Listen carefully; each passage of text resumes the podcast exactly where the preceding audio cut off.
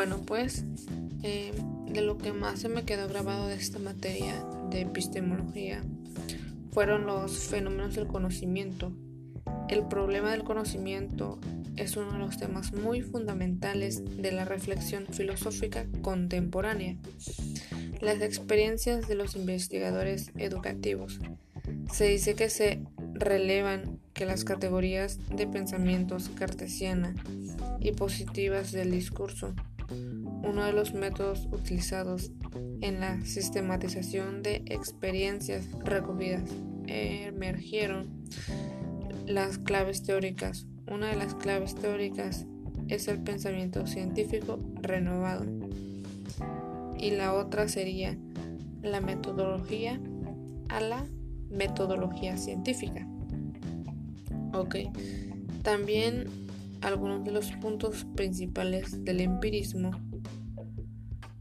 Eh, uno de los que más se me quedó es la verdad absoluta no existe.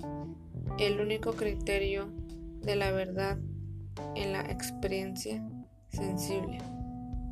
Ok. Algo que me gustó mucho fueron los estadios sensorimotor de Piaget.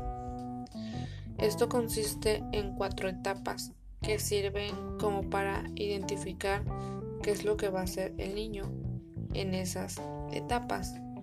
Una de las etapas es el estadio sensorimotor, que va desde los ceros a los dos años. En esta etapa es el que el niño pues va jugando y aquí el niño tiene pequeños accidentes que le está ayudando a aprender más. Aquí el niño pues le gusta tocar cosas y así porque pues va experimentando. El siguiente sería el estadio preoperacional que va desde los 2 años a los 6 años. En esta etapa es cuando el niño como que ya va razonando un poco más y va entendiendo como que el tacto de las cosas y las va poniendo más en su lugar. El siguiente es el estadio de operaciones concretas, que va desde los 7 años a los 12. En esa etapa, el niño pues ya tiene más, concuerda más y, este, y se va relacionando eh, más con las personas. Por último sería el estadio de operaciones formales, que esta va a partir desde los 12 hasta la actualidad.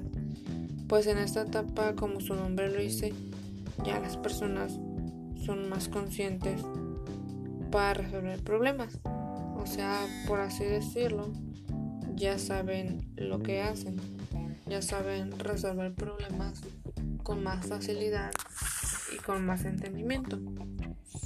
Bueno, y por último, el racionalismo es muy importante porque sostiene que la fuente de conocimiento es la razón dada por Dios y rechaza la idea de los sentidos, ya que nos pueden engañar.